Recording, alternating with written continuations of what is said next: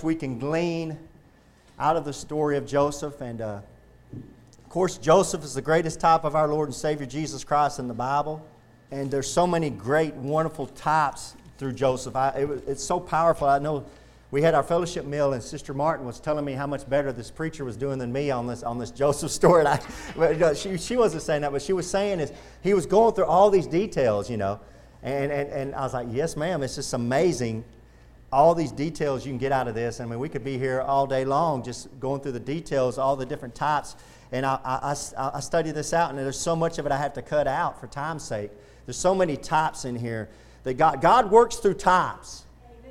And one of the most, uh, one of the, uh, one of the most uh, enlightening things for me when it came to my Bible was learning that about God, that He loves to use types and similitudes.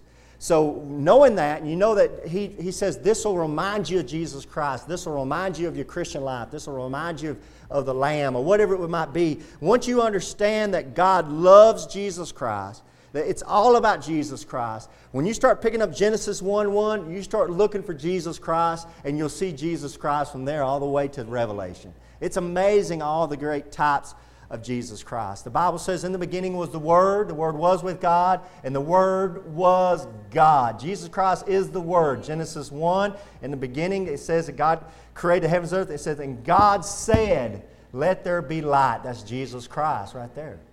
It's all through that stuff. I mean, but it, really opens up your Bible. But Genesis chapter 43, we're going to pick up where we left off.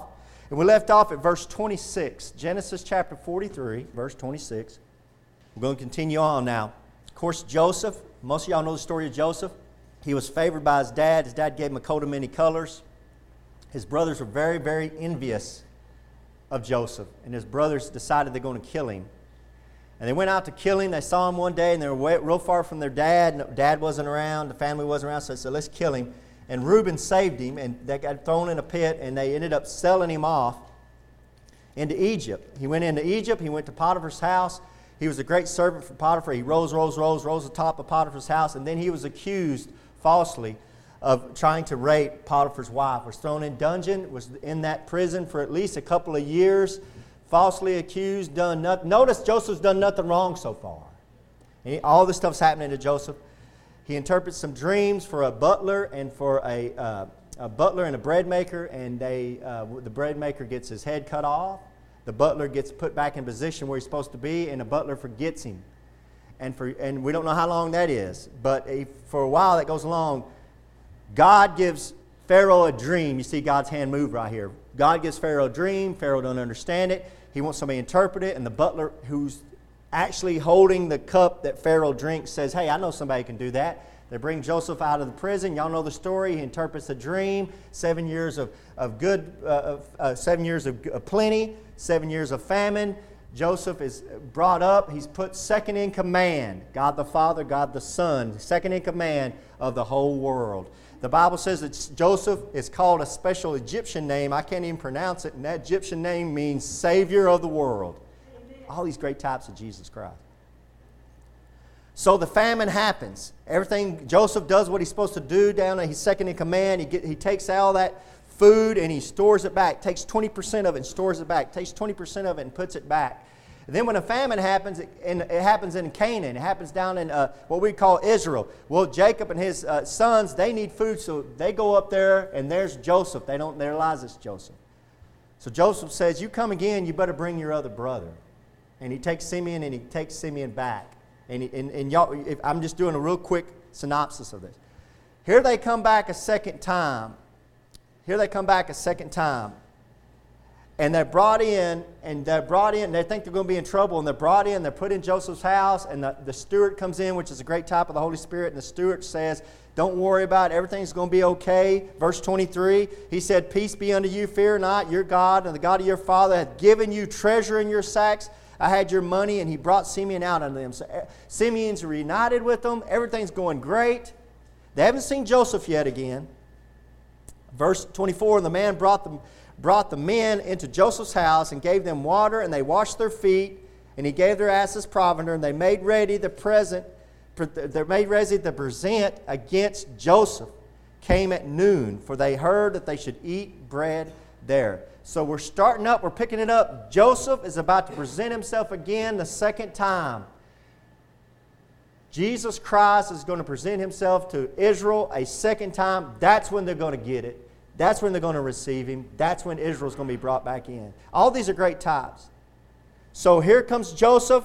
He's coming again, and that's where the story picks up in verse 26. I'm calling this sermon Joseph and his self righteous brothers. Joseph and his self righteous brothers. And that's going to be found in, Gen- we're starting up in Genesis chapter 43, verse 26. Let's pick up the story. And when Joseph came home, and they brought him the present which was in their hand into the house, and bowed themselves to him to the earth. Uh oh, prophecy fulfilled. That's the whole reason they hated him. Because God had prophesied to Joseph and give, told Joseph in the dream, Your brothers are going to bow down to you. Your dad's going to bow down to you. That's the reason they tried to kill him. And here it is coming, here it is being fulfilled. All these years later, when it looked like it'd be impossible for it ever to happen, it's starting to happen right there. Verse 27. And he asked them of their welfare. Joseph asked them and said, Is your father well? The old man of whom you spake, is he yet alive? And they answered, Thy servant our father is in good health. He is yet alive. And they bowed down their heads and made obeisance. There it is. That's prophecy fulfilled from Genesis chapter 37. They're bowing down and worshiping. In verse 27, uh, verse 29, excuse me, verse 29, he lifted up his eyes and saw his brother Benjamin, his mother's son. See, they're all half brothers. But that's a he's full brothers with Benjamin. Joseph and Benjamin are full brothers his mother's son and said, Is this your younger brother? See, they have no idea that this is Joseph. They have no idea that they're talking to Joseph. But Joseph knows exactly who they are. And he says, Is this your younger brother whom you spake unto me? And he said, God be gracious unto thee, my son. Jesus, Joseph is a great type of Jesus Christ because Jesus Christ brought grace and truth. John chapter 1. He's the one that brings grace and truth. And here Joseph is telling him, great, telling his brother, Grace be unto you, grace, my son. And Joseph, look at verse 30. Joseph made haste his bowels. That's uh, bowels is the inner side, like a hollowed out side of inside you. Not like we think of the bowels like a bowel movement. This is about like a hollowed out inside. The inside of him, inside Joseph, his bowels did yearn upon his brother, and he sought where to weep. And he entered unto his chamber and he wept there. Our Lord and Savior was a Savior who wept. He's a Savior that didn't mind weeping. You know, when Jesus Christ, it's interesting to me when Jesus Christ was getting glorified, and they, it's the last week, and he's coming in, and he's coming in as a king, and he's riding on that donkey, and here he comes, and they're all singing Hosanna, and they're praising Jesus Christ and praising God. And man, he's coming in in that triumphal entry into Jerusalem. As he comes in, it said that Jesus Christ looked on the city and began to weep. Amen. He began to weep because he knew what was about to happen. He knows the sin of that city and how they're not going to receive him as the Lord and Savior.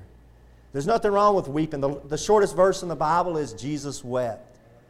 And he entered into his chamber and he wept there and he washed his face and went out and refrained himself and said, set on bread. So he cleans himself up so they can't tell he's been crying. He goes back out. He said, Okay, let's get let's eat. Verse 32. And they set on for him by himself, and for them by themselves, and for the Egyptians which did eat with him by themselves, because the Egyptians might not eat bread with the Hebrews, for that is an abomination unto the Egyptians. They were segregating themselves out. The Egyptians over here, there's Joseph uh, over here. He's, he's ahead of everybody. And then they put the Jews over here, all the brothers over here. Notice what he does, though. Verse 33 And they set before him the firstborn according to his birthright, and the youngest according to his youth. And the men marvel one at another.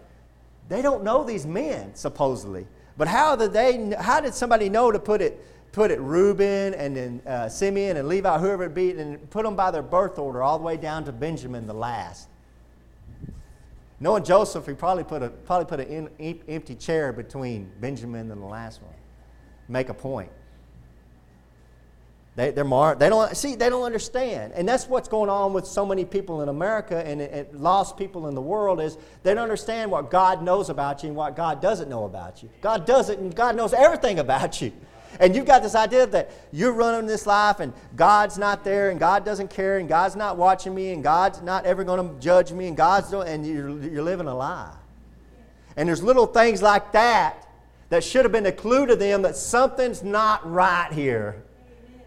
And God will give you little clues in your life if you're lost going to hell that something's quite not right. You might be given a, a gospel track, you might hear something on the radio. L- these little coincidences in your life are not coincidences, they're God trying to work on you. Verse 34 And he took and sent messes unto them from before them. But Benjamin's mess, now, mess is, is, is a mess of food. And you say, well, that's pretty archaic, Brother Keegan. Yeah, but if you're in the military, you, what, what, does the military have? They have mess halls. You're going to go to the mess hall. This Bible's not as archaic as you think it is. It's a mess hall. And he took and sent messes unto them before them, but Benjamin's mess was five times so much as any of theirs. He's blessing his brother. He's the only one that didn't try to kill him. if, you, if you wonder why he did that. And they drank and were merry with him. All right. Everything's going wonderful. Everything's great. Man, we, we come down here and all of a sudden we're sitting here with the second most, this is the most powerful, second most powerful man in Egypt. We're sitting here eating with him and he's feeding us and everything's so wonderful, everything's so merry. This is a great type of a lost man or a lost woman that's a fellowshipping with church, fellowshipping with Christians, enjoying the church, enjoying the things of Christ, but they're not any part of Christ, and something's wrong. Because everything seems all right, everything seems merry, everything seems to be going well, but things are not well. Oh, Joseph's not done. They haven't answered for what they did to Joseph yet. And, and, and they, they're merry and they're happy, and man, everything, it's just like Haman. Everything's going to be good tomorrow. Man, what a wonderful. And no, it's not. No, it's not. Verse 1, chapter 44, verse 1. Let's move on to the next chapter. And he commanded, that'd be Joseph, commanded the steward of his house, saying, Fill the men's sack with food, as much as they can carry, and put every man's money in his sack's mouth. Okay, he's about to send them off again, but he's going he's to connive again. Wise as a serpent, harmless as a dove. He's going to get them again. But I want to point out to you that they keep bringing money down for the food, and Joseph keeps taking the money and giving it back to them. This is a great type of salvation. You need the bread of life. But you're not going to pay for this bread of life. And Jesus is not going to allow you to pay him for this bread of life. It's given to you freely. It's a free gift. It's grace by salvation is by grace plus nothing else. It's given freely. And that's what all these are great types of. Verse 2 and put, put my cup, he says to, it says to his steward, which is uh, type of the Holy Spirit, and put my cup, the silver cup, in the sack's mouth of the youngest and his corn money, and he did according to the word that Joseph had spoken. So he hides one of his cups in that and, and, and, and his mouth, and, and, and Benjamin's mouth in his uh, bag, excuse me, guys. Verse 3, that would have been something. As soon as the morning was light, the men were, went, were sent away, they and their asses. And when they were gone out of the city, not yet far off, Joseph said unto his steward, Up, follow after the men, and when thou dost overtake them, say unto them, Wherefore have ye rewarded evil for good? Uh oh. Is not this it in which my Lord drinketh, and whereby indeed he divineth? Ye have done evil in so doing.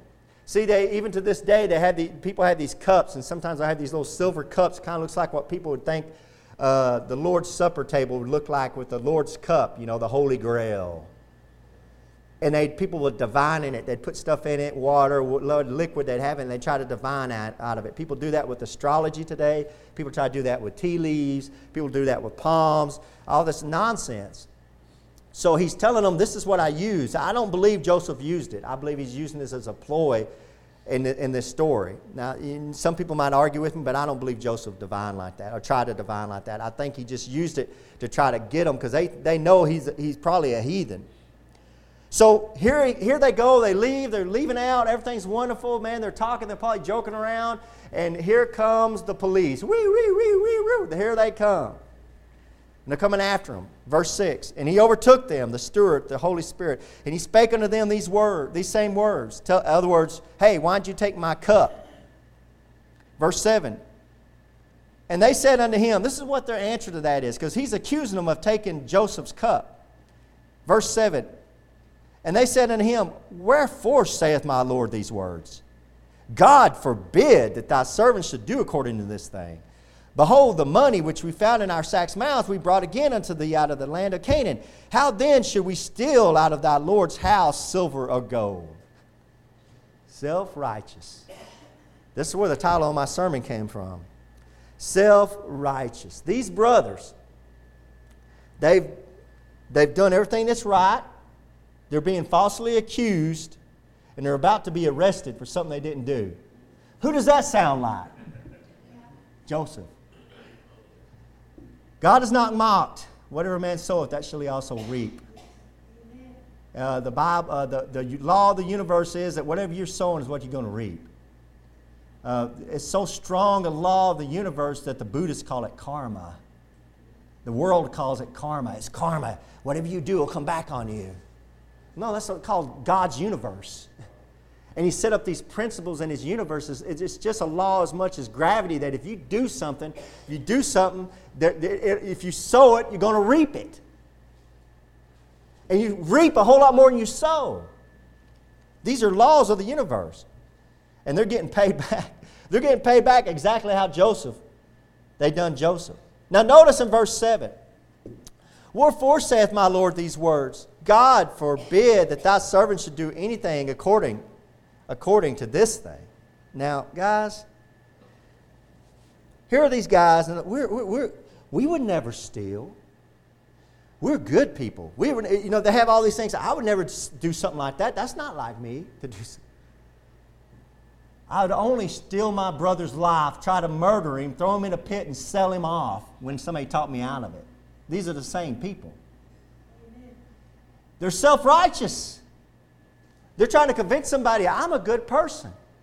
I'm a good person. Wherefore saith my Lord these words? They sound like they're pretty good old boys. You wouldn't know that they tried to murder somebody. Amen. Some of us, a lot of us, we seem like pretty good old people, but you wouldn't want to know me before I met Jesus Christ. Joker knows this, man. We're, we're, lucky we're not in jail right now. I, I, I, me and Joker have talked about this. At, uh, I give all the glory to Jesus Christ that I'm not in jail right now because I was heading straight to jail.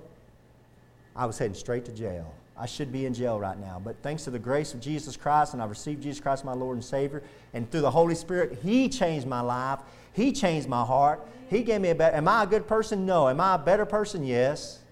But it's not because I'm a better person, it's because of Jesus Christ in me. And, and, and you got to be careful with that self righteousness.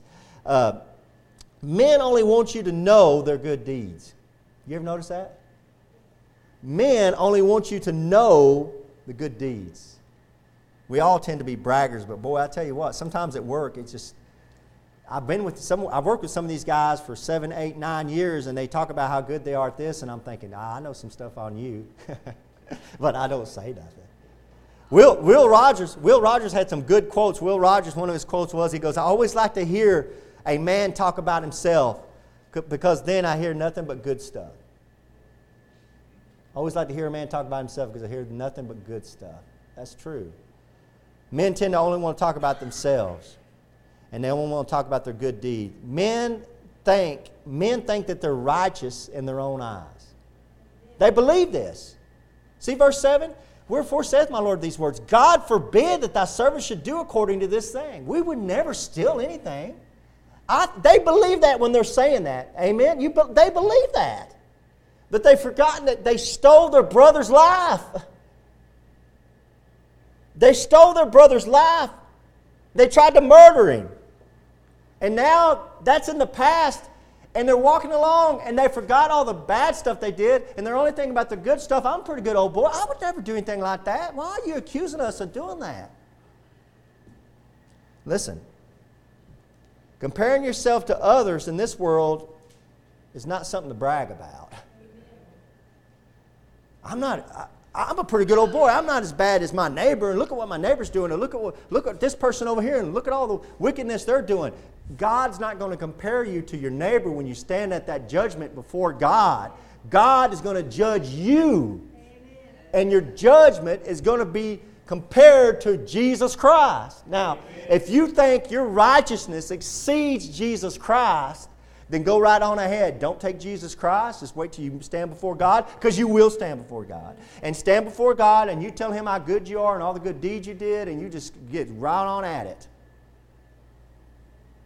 You know, there's a girl, I was reading this story about this woman. that was at church just like this, about like this. And this pastor's name was Brother Martin. And she came down the aisle and she told him, I want to get saved. He said, Okay, uh, let's pray this prayer. Uh, I want you to pray with me, and I'll help you lead you through this prayer. Uh, and I want you to know, you know, you know you're a sinner. And, and she said, I'm not a sinner. He said, You're not a sinner? She said, No, Brother Martin, I'm not a sinner. He said, Well, go sit back down. You're not ready to get saved. And she was flabbergasted. She goes, No, no, no, you don't understand, Brother Martin. She said, I'm a good sinner.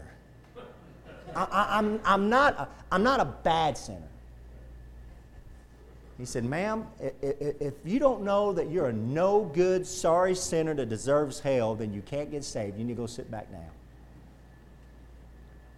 And that pastor said she grabbed a hold of my hand, and he said she grabbed it like a vice grip, and she said, Please forgive me. I know I'm a sinner. I, I just forgive me. I know I'm a sinner. I know I deserve hell. Please, please, I want Jesus Christ to save me. And he said, Ma'am, you're ready to get saved. Uh, Dr. Ruckman likes to say it you got to have a convict before you can have a convert. You got to know you're a convict. You got to know you're going somewhere. When you say, I want you to get saved, saved implies you're saved from something, saved from a burning fire of a, of a building, saved from a ship that's going down, the Titanic. You're getting saved from something to something, heaven. So you're getting saved from a devil's hell. You're getting saved from a hell that you deserve as a sinner, and you're getting saved to heaven. Wherefore saith my Lord these words God forbid that thy servant should do according to this thing. You might want to forget your past sins, but God never forgets them. He won't ever forget them. But I got some good news for you because that's not entirely true. Because if you can get into Jesus Christ and get saved and get into the family of God, and that's simply done by faith. You believe in Jesus Christ. You know you're a sinner. You believe He died for your sins. You believe He died, and He was buried, and He rose on the third day. You believe He's alive right now. You pray a prayer. You pray knowing He's alive and can hear you and ask Him to save you, and He saves you. What happens is, is that God will take those sins and He'll cover those sins in the precious blood of Jesus Christ. He covers you in the precious blood of Jesus Christ. So when He looks down, that death penalty's already been paid for. It goes back to the Exodus story with the lamb and the blood on the doorpost. It goes back to all of that. That all applies to that. All those are great types. That when that death angel is going to come die, down, because God says, I'm going to kill every firstborn, but I want you to take a lamb and kill that lamb. Put the blood on the doorpost. Put it on this side, this side. Put it above the top. And he goes, If you'll get in that door, when the death angel comes by, he'll say, The blood, it's a token to you, and I'll pass over. You just got to be in the door behind the blood. So when you receive Jesus Christ, you get the blood on you. And God looks down and He says, I don't see Keegan Hall anymore. I see the blood of my son, Jesus Christ. There's Jesus. It's, debt's already been paid for. So, as a lost sinner, your sins are not forgiven. Your sins are not forgiven. You're going to stand before God, and He remembers all of them. He's going to play them back before you, and God forbid you've probably forgotten half of them. Amen. Amen. Y'all, eh, man, I, you know how I know that this is true? Because I, I rode with a guy for 12 years at the city. We, we, we came to work at the same time, and we rode together in the same truck for 12 years. You know what I knew about something? Is I have a very, very forgetful memory. Because I would be riding along, he goes, You remember this, that, and other? I'm like, Oh, I forgot all about that. And he'd be, You remember this, that, and another? You remember this? I'd be like, Oh, man, I forgot all about that. And there's times he'd go, You remember this, that, and another? No. Yeah, you were there. You did this. No, I didn't. Yes, you did. I mean, I just completely, totally forgot about it. And there was another witness there that said, Yeah, Keegan, you were there. And I'm like, Was I really? Guys, when we get up into heaven, and if you're lost and don't know Jesus Christ, your Lord and Savior, when you get up into heaven, you're going to be shocked when God starts showing you some of the things you've done in your life. You, you've forgotten them. Remember what I told you? Men tend to only remember the good, they only want to tell you the good. And we have people around us that that's what they're doing. They're always telling you the good. Oh, you're good, you're good. God knows the real you. It's a scary thing. And He's not going to forget it. But, like I said, I got some good news. The Bible says that when you get into the family of God, If you confess those sins, He's faithful and just to forgive you those sins and to cleanse you, cleanse you from all unrighteousness. The Bible says He'll take those sins and He'll throw them as far as the east is from the west. Praise the Lord. He didn't say north to south.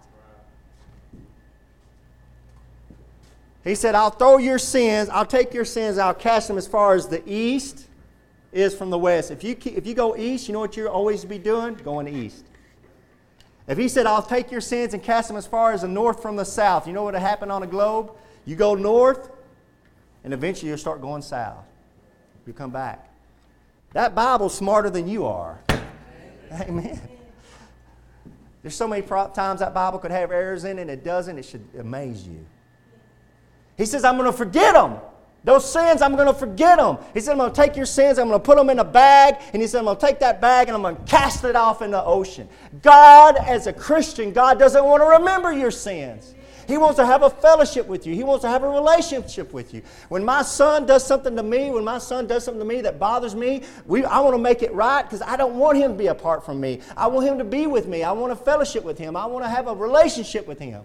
God wants to have a relationship with you. So if you'll just come in any way you can as a child of God and say, Father, I know I shouldn't have done this, He's going to wipe it clean. He wants to be with you, He wants to have a relationship with you, He wants to talk with you. That's for the family of God. Now, if you're on the other side and you're lost going to hell, God's not your father, God's your judge. And you will stand before God. You, will, you are going to answer. And boy, He remembers everything. Verse 9. Verse 9, look at that one. With whomsoever of thy servants it be found, both let him die, and we also will be my Lord's bondman. Ooh, ooh, ooh, ooh, ooh. That wasn't very smart. They're so confident in their righteousness. They say, I tell you what, man, if you, whoever you find it in, you can kill them. And the rest of us, We'll be servants to you. You just kill whoever you find that in. They're so confident that they're righteous. Uh oh. Uh oh. You know what I've found out about man?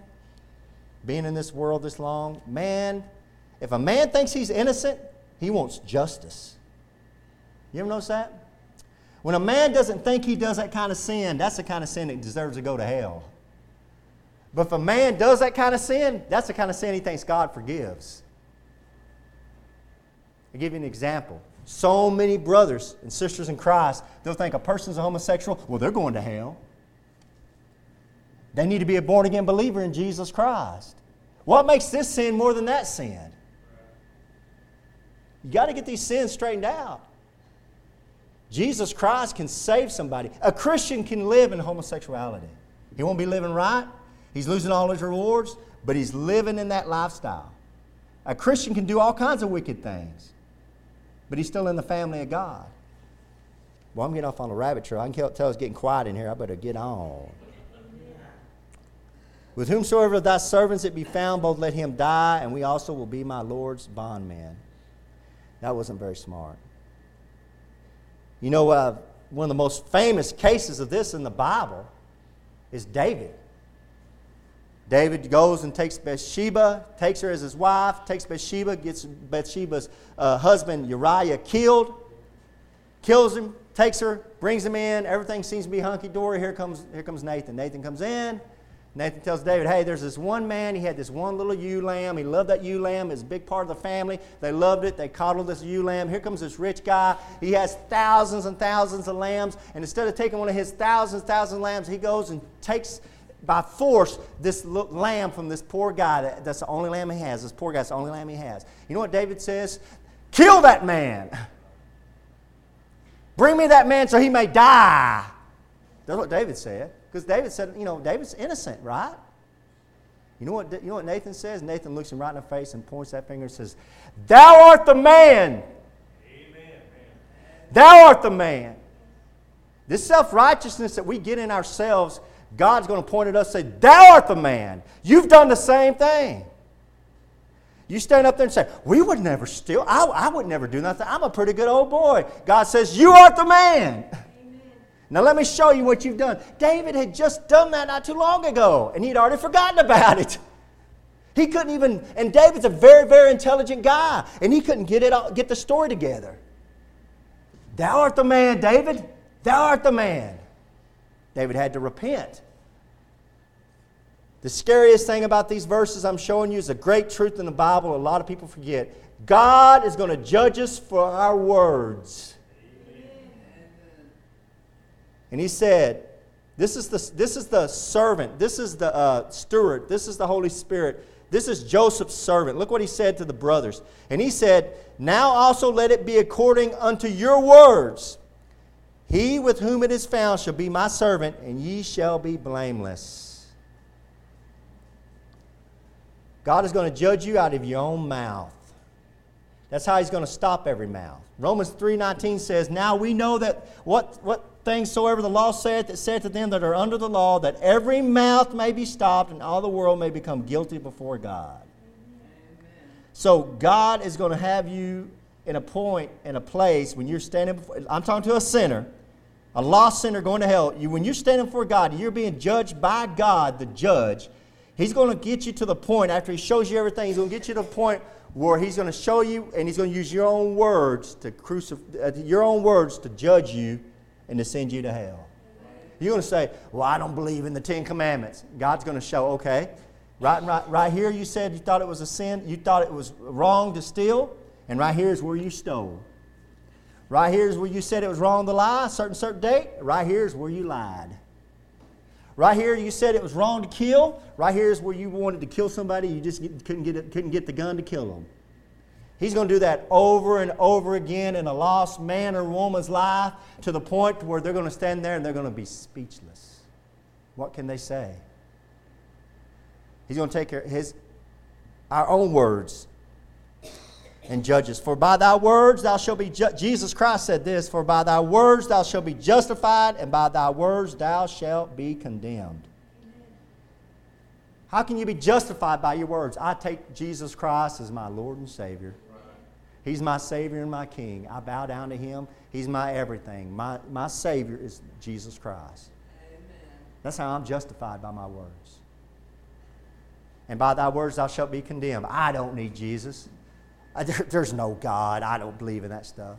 And one day, one day, one day, there's a payday someday. Self righteousness. It brings so many people down to a devil's hell. The reason so few people judge sin nowadays is because it makes them make it's because when they judge sin, they know they're judging themselves. So many people, they don't judge sin anymore. They don't judge what's right and wrong because if they judge what's right and wrong, then they know they're judging themselves.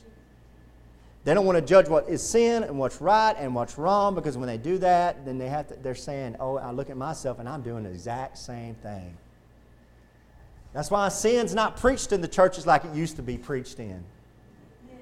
Amen. We can't handle it. Because we, when I get to preaching on sin, it hits everybody in here. If, you, if I went back 100 years ago and I preached on the sin like I preach now, there's, it, would, it hit maybe half of them, a quarter of them, because they were trying to live a really righteous life. We're so deep and, and we got sin so much in our lives and around us and through our eyes and through our ears and coming out of our mouths that sin is so rampant that you, you can preach on any kind of sin and I'm going to get somebody mad at me. Any sin. any sin. God forbid I preach on alcohol. I preach on alcohol and people fainting the owls and everything else. I'm like the only Baptist preacher in America left that preaches against alcohol, I think, you know. Nobody can take it. I can't take it. I don't like it. I'm like I said about Sunday school. I said, don't come to Sunday school because it's just going to hurt your feelings. It's going to make you feel bad. It's going to make you feel sorry. It's going to make you feel no good. But that's where God wants you to be. So you'll get down on your knees and say, God, I know I'm a sinner. Please forgive me. Lord, I thought I was pretty good and I'm sorry. Please forgive me. God wants you to be brokenhearted. God doesn't want you. God wants you to be full of love. God says, here, here's who He's close to. God says, I'm close to a man that's brokenhearted and of a contrite spirit. Are you brokenhearted over your sin? You should be. You should be brokenhearted on things that come out of your mouth, because that's what's going to judge you. Every idle word man shall give an answer for in the day of judgment. You know, there's a, this king had a dream, and he had a dream that all his teeth fell out. Well, he went to get the dream interpreted. He says, I need somebody to interpret this dream. And he brought in the guy, and the guy says, King, that means that uh, all your relatives are going to uh, that uh, all your relatives are going to die, and you're going to be left alone. All your relatives are going to die, and you're going to be left alone. And the king got mad at the interpreter and go, Get him out of here! I don't want to hear nothing more from him. And he brought another interpreter, and the other interpreter said, King, rejoice you're going to live a very, very long life. As, as a matter of fact, you're going to live such a long life that you're going to outlive all your relatives. And the king was like, Yay! It's the same interpretation. It's the same interpretation. It's all how you say it. It's all how you say it. God's going to go through all that and get to the truth. So many people say, they have way, man, people dream up ways to say stuff to confuse you Eh, eh, y'all know that if you go out and try to buy, you go out, my wife got an email, $15. Say $15, you go down to United. Say $15. So you get to look at it, well, you got to spend $75 before you get the $15 back. So you get to look at that a little bit more, and it's like, okay, you got to do a, they call it in first. When those pickup, you got to do a pickup. I mean, but after it's all said and done, it's like, this isn't worth it. They don't, they don't ever just come out and tell you the truth. They got, they got to be sly about it. Verse 10. We got to get we got we got to get done. He said, "Now also let it be according to your words. He with whom it should be found be my servant, and ye shall be blameless." Then they speedily took down every man his sack to the ground, and opened every man his sack, and he searched and began at the eldest and left at the youngest. And the cup was found in Benjamin's sack. Oh no! Then they rent their clothes and laid it every man his ass and returned to the city. I bet they wish they wouldn't open their mouth then. Oh, no, no, no. Hey, these guys were set up. These guys were set up. These guys were falsely accused. Yes, they were. But are these guys innocent? By no means are they innocent. They tried to kill their brother, amen? we're talking about the law of the universe is you're going to sow what you reap. I mean, you're going to reap what you sow. They're starting to understand it, though. Guys, you might not understand that principle, what I'm trying to tell you, they're starting to understand it because look what happens in the very next verse. I mean, very next verses. And Judah and his brethren came to Joseph's house, for he was yet there, and they fell before him on the ground. And Joseph said unto them, What deed is this that ye have done? What ye not, know ye not. What means no. Know ye not that, what ye not, that such a man as I can certainly divine? He said, Don't you know I know everything? See, that's what y'all don't understand. Some people don't understand about God. He knows everything. You can't fool God. You, can't, you might fool your wife, your husband, your spouse, your brother, whoever it might be. You're not going to fool God. Verse 16. And Judah said, Here's Judah. Where did, what tribe did Jesus Christ come out of? Tribe of Judah. And Judah said, What shall we say unto my Lord? What shall we speak? Or how shall we clear ourselves? God hath found out the iniquity of thy servants. They're innocent. I thought they were innocent. Yeah, they're innocent of this, but he's talking about the iniquity of what they did to their brother. See, they're starting to realize, you know what? We had this coming. God hath found out the iniquity of thy servants. Behold, we are my Lord's servants, both we and he also with whom the cup is found. They say, How shall we say unto my Lord? What shall we speak? That goes back to what I just preached about. You're going to keep your mouth shut. When God shows you everything, these loudmouths on CNN and on these other different channels, they're always mocking God, making fun of God, and mocking Christianity. When they stand before God naked, I want to see how much they're mocking Him. I want to see it. They're not. The Bible says they're going to have their mouths shut. The knees are going to smoke together. Every excuse will be silly. Every excuse somebody comes up with when they stand before God is going to be silly because they know the truth. See, it's like me. I, all this stuff applies. Some of this stuff applies to me at work. When I work, when I go, when I work, uh, we have a tree, and they've got to have those trees. When I come and pick up a tree at your house, and it, uh, I, I, my, with my brush truck, it's got to be cut in five foot lengths. And I promise you, I'll go to these people's houses. It's supposed to be cutting five foot lengths. I go, I pull up these people's houses, and it'd be a rich guy. This guy owns a eight, and I'm not exaggerating, eight hundred to eight hundred thousand dollar house to a million dollar house there in Brownwood. I pull up there, and he's left a note saying, "I don't, I don't have any, I don't have any way to cut this up."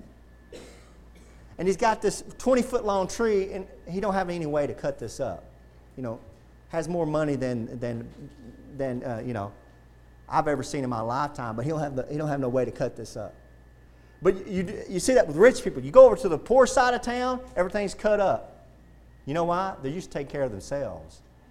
They used to, well, I got to get this done. There's nobody going to come take care of this. Rich people always trying to make excuses.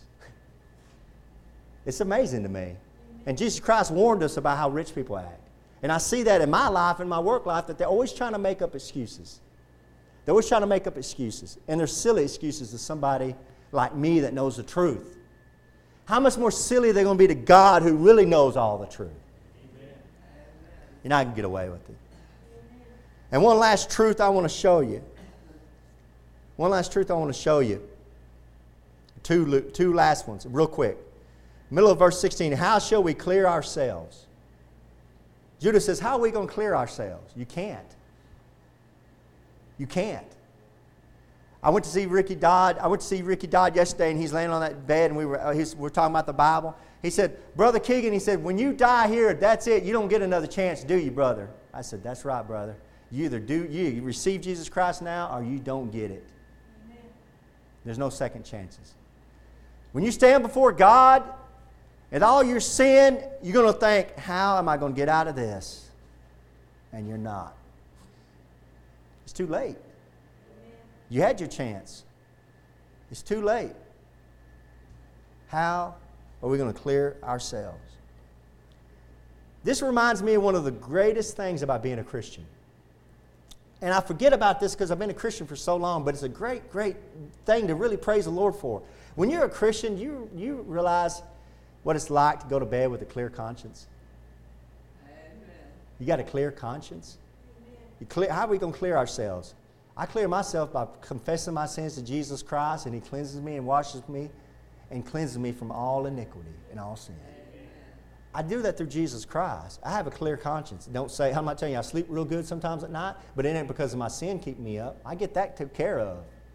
I want that took care of. And without Jesus Christ, you have no way. Without Jesus Christ, no religion, no, no church, there's no pastor, no priest, no pope, no, no, no music, nothing is going to clear you and give you a clear conscience like Jesus Christ can. That's why there's prisoners sitting in prison with a better conscience than a lot of people outside of prison because they've received Jesus Christ and they're living for Him even though they're in jail. And at the end of verse 16, the last point I want to make, and we'll get out here God hath found out the iniquity of thy servants. Look, he says, Behold, we are my Lord's servants, both we, he also with whom the cup is found. See, he's trying to loop. Judah's doing what he can to save Benjamin. So he's saying, hey, we're all in this together. We're in this together. And, and Joseph straightens him out real quick, verse 17. And he said, God forbid that I should do so, but the man, but the man, but the man in whose hand the cup is found, he shall be my servant. And as for you, get you up in peace and under your father. He said, I only want that guy right there. Y'all can go. So if you think you're going to go into this judgment and you're going to mingle in with the crowd, and you say, Yeah, it's going to be a big beer party, I'm going to be partying in hell, and I'm going to mingle in, and you're going to get into the judgment of God and you're going to mingle in and say, Well, I'm going to be with this group of sinners, and I'm going to be over here and have my hands in my pocket, and I'm going to be a wallflower. It ain't going to work that way. God's going to separate all y'all out, and He's going to say, It's your turn.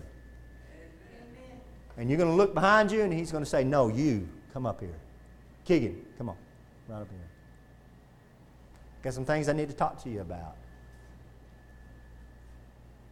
But the man in whose hand the cup is found. You will stand alone before God without Jesus Christ. Without Jesus Christ. If you don't know Jesus Christ, your Lord and Savior, when you die in your sin, you will be judged.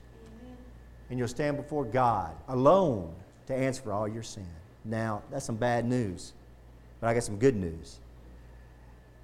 Before you die, if you're willing to receive Jesus Christ as your Lord and Savior and take Him by faith and get saved, the Holy Spirit will come into you. You'll be born again. You'll be a new creature in Jesus Christ. That way, when you die, you won't stand before God. He won't be your judge. You'll stand before God, and He'll be your Father. And here's the good news because you got to understand this concept. God is either your judge this morning or He's your Father. He's either going to judge you like a judge has to do, or He's going to be a Father and hug you and kiss you and give you grace and mercy that only a Father can show. A judge is not allowed to show grace. He's got to be righteous. He's got to drop the gavel, guilty to a devil's hell. But a father can come down and say, Hey, I, I understand. Come here. I love you. Man, that's a good thing in Jesus Christ. Why aren't you taking it? Let's have an invitation. Dear Heavenly Father, Lord, I just love you so much, Father. And as we give this invitation, Father, just pray there's somebody that doesn't know Jesus Christ, the Lord and Savior, Father, can come on down the aisle and get saved.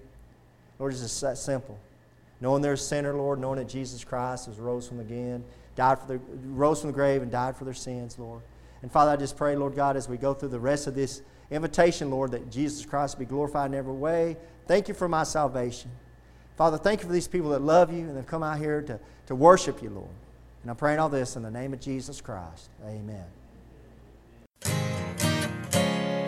Hello, friends. This is Pastor Keegan Hall of Indian Gap Baptist Church of Indian Gap, Texas. If you'd like to contact us, you can do it at IndianGapBaptist.com. On the internet, it's IndianGapBaptist.com. But I have a question for you. If you died tonight, do you know if you would go to heaven? You know, if you're not sure, let me show you a few verses out of the Bible so you can know if you have eternal life. The Bible says in 1 John chapter 5 verse 13, "These things have I written unto you that believe on the name of the Son of God, that you may know that you have eternal life, and that you may believe on the name of the Son of God."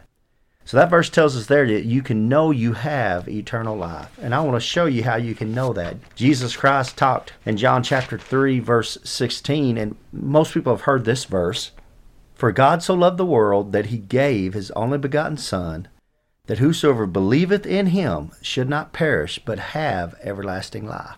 That's an amazing verse, of course, talking about how God gave Jesus Christ as a gift to the world, but verse 17 and 18, he went on to say something interesting. For God sent not his Son into the world to condemn the world, but that the world through him might be saved. So the whole reason Jesus Christ came into this world was to save you and to save me and you. But in verse 18, he says something that's amazing. He says that he that believeth on him is not condemned. He's stressing a faith. It's putting your faith into Jesus Christ. But he says there in verse 18, But he that believeth not is condemned already, because he hath not believed in the name of the only begotten Son of God. So he says you're condemned already if you haven't believed in Jesus Christ. It's not like you're going to go to heaven and you're going to stand before God and you're going to have God put your good deeds on the scale and your bad deeds on, on the other side of the scale and He's going to weigh it. And if you've been a good enough person down on this earth, that He'll let you into heaven. It doesn't work that way. Jesus Christ is real explicit here to say that you're condemned already. You need a Savior right now. The same chapter down in verse 36, it says, He that believeth on the Son hath everlasting life. It goes back to a believe, putting your faith in Jesus Christ as your Lord and Savior. But the verse continues, And he that believeth not the Son shall not see life, but the wrath of God abideth on him. See, it's going on right now. You need a Savior right now. You need to be saved from a devil's hell. Paul sums it up real good here in Romans chapter 10, verse 9 that if thou shalt confess with thy mouth the Lord Jesus, and shalt believe in thine heart that God hath raised him from the dead, thou shalt be saved. It's putting your faith in Jesus Christ from the heart. For with the heart man believeth unto righteousness, and with the mouth confession is made unto salvation. It's very important to confess Jesus Christ because the mouth shows where the heart's at. And in verse 13, he sums it up For whosoever shall call upon the name of the Lord shall be saved. So, friends, as simple as just bowing your head and saying a prayer, something like this Lord, I know I'm a sinner. I know you died on the cross for my sins. I believe you can came up from the grave and are alive right now listening to me. I invite you into my heart to save me. Please save me, Lord Jesus. Amen. If you prayed something similar to that, we'd love to hear from you. You can contact us at IndianGapBaptist.com. And God bless you, and until next time. Casting all your care upon Him.